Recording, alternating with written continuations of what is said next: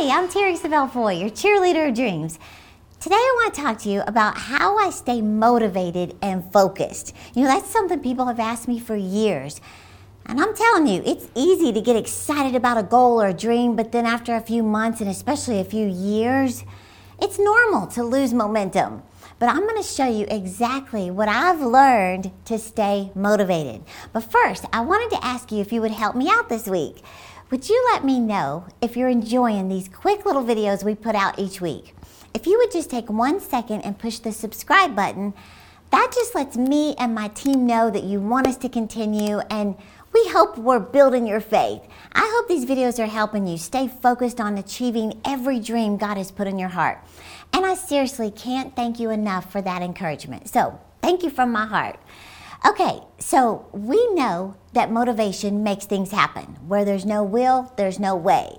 We've all heard that self motivation is the key to success. And we all know Proverbs 29 18 if you follow this channel, because I talk about that scripture where there is no vision, the people perish. Well, other translations say the people throw off restraint, self control, or self discipline. I love that. In other words, I like how Myles Munroe said it. He described having vision like this. He said the key to your future is finding a vision that imposes self discipline on you. I love that. See, discipline comes from having a clear, compelling vision. See, you can't live the life of your dreams if you never dream of it. And the secret to self motivation begins with finding your definition of success. Now, let me explain. I want to help you answer two questions that help me more than anything to get and stay motivated all these years. The first question, number one, is how do you define a successful life for you? Think about that. You can't live a successful life if you never define what success means to you. See, success is a very personal thing. What motivates one person may be radically different for someone else. And until you define what living a successful life means to you, you'll struggle with staying motivated and focused. You probably heard the two greatest days in a person's life are the day you were born and the day you discover why you were born. Well, I believe once you define success on your terms, it gives you a clear picture of where you need to direct your attention and the steps you need to take to get there. I like to explain it like this What if you were handed 10,000 little puzzle pieces without the box top. And you have no idea what these little cardboard chips are. Is it the Eiffel Tower? Is it a cupcake with buttercream icing? is it like a field full of daisies, the Empire State Building? What is this? And every day, your job is to get up, go to the kitchen table, and try to figure out 10,000 piece puzzle.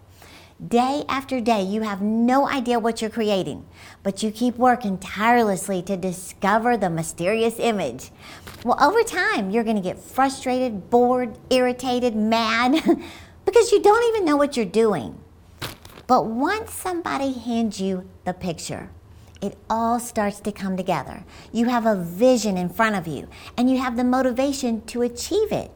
Well, see, that's what happens when you define success for your life you develop an image, a picture of what your ideal life should look like when you come to the end of it. In fact, Stephen Covey, he actually defined success like this. He said, if you carefully consider what you want said of you at the funeral experience, you will find your definition of success. And I totally agree. See, when you come to the end of your life and you look back, what do you want people to say about you? How would they describe you? What would they say you did during your time on earth? Did you live your dreams? Or did you live a life of regret, visionless, just going through the motions without much thought about your purpose? Did you waste days just watching TV, gossiping, scrolling through social media for countless hours, pushing the snooze button and letting opportunities pass you by? See, for me, it began when I sat in my guest bedroom in 2006 with nothing but a laptop and a head full of questions and some thoughts and some dreams. And I just began writing. This is going to sound really weird, but I began writing my dream obituary. Now, I know that sounds creepy, But I began writing exactly how I want to be remembered as a person, a wife, a mom, a daughter, a friend, a leader, a world changer. And I wrote big, crazy, out of the realm of possibility dreams, like the vision board, you know, dreams that just made me think, how in the world, or who do you think you are? But you know what? I didn't let it stop me from dreaming. I let my imagination soar. But something remarkable happened. It caused a flame to ignite in me like no other exercise I had ever done before. It was completely different than just writing my goals for the year of paying off my debt or losing five pounds. No, when you imagine coming to the end of your life and your closest family and friends are describing how you lived it, hopefully they're going to say a lot more than she finally paid off that student loan. no, it's going to awaken dreams in you that you never thought possible. But what you're doing, in essence, is defining success for you. The second question is how would you define an unsuccessful life for you? Believe it or not, this right here is equally as compelling as fueling your motivation. You need to paint a vivid picture of life with no improvement beyond today. Now, I'm telling you from experience, this exercise can be alarming. I'll never forget, in 2009, I was just contemplating my future and almost allowing fear to just stop me from moving forward. I'd gotten comfortable as the CEO for my dad's ministry for the past six years. I loved what I was doing serving him. I loved working behind the scenes, meeting with my teams, brainstorming, ghostwriting books for him, and sitting behind my beautiful black desk in Crowley, Texas. But I knew inside that God was calling me to minister and to reach more people than just encouraging my coworkers at staff meetings. Well, I had been ministering quite a bit, but I'd reached a crossroads in my life where it was either go halfway or go all the way. You know, Brian Tracy says that comfort and convenience run the lives of unsuccessful people. See, God is constantly stretching us to new heights. Well, the thought of stepping out of my comfort zone to minister on stage, to write books, to be in the public eye to a greater degree, it was frightening. Not to mention the future thought of, you know, possibly hiring people one day, paying salaries, buying equipment, offices. It was scary. But I felt this tug inside that I needed to launch my ministry on a wider scale. But again, the thought of being in front of more eyes, more criticism, more opinions, more exposure, it was just paralyzing me with fear. So finally, to end this battle in my mind, I decided to paint a vivid picture of my life 10 years into the future if I didn't change a thing. Now, I have to be honest with you, this exercise was just as eye opening as writing my dream obituary.